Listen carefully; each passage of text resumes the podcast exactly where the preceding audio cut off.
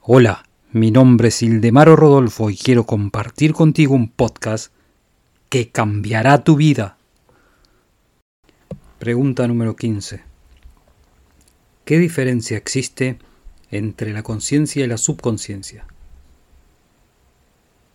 Conciencia es querer razonado. Subconsciencia es deseo instintivo y es el resultado del querer razonado anteriormente. 16. ¿Qué métodos son necesarios para influenciar el subconsciente? Decir mentalmente lo que uno quiere. ¿Cuál va a ser el resultado? Si el deseo está en armonía con el todo, las fuerzas se pondrán en movimiento para obtener los resultados deseados. 18. ¿Cuál es el resultado de esta ley?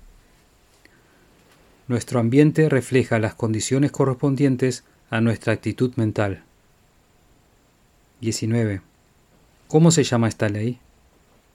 La ley de atracción. 20. ¿Qué dice esta ley? Pensar es una energía creativa y se relaciona automáticamente con el objeto que lo lleva a manifestarse.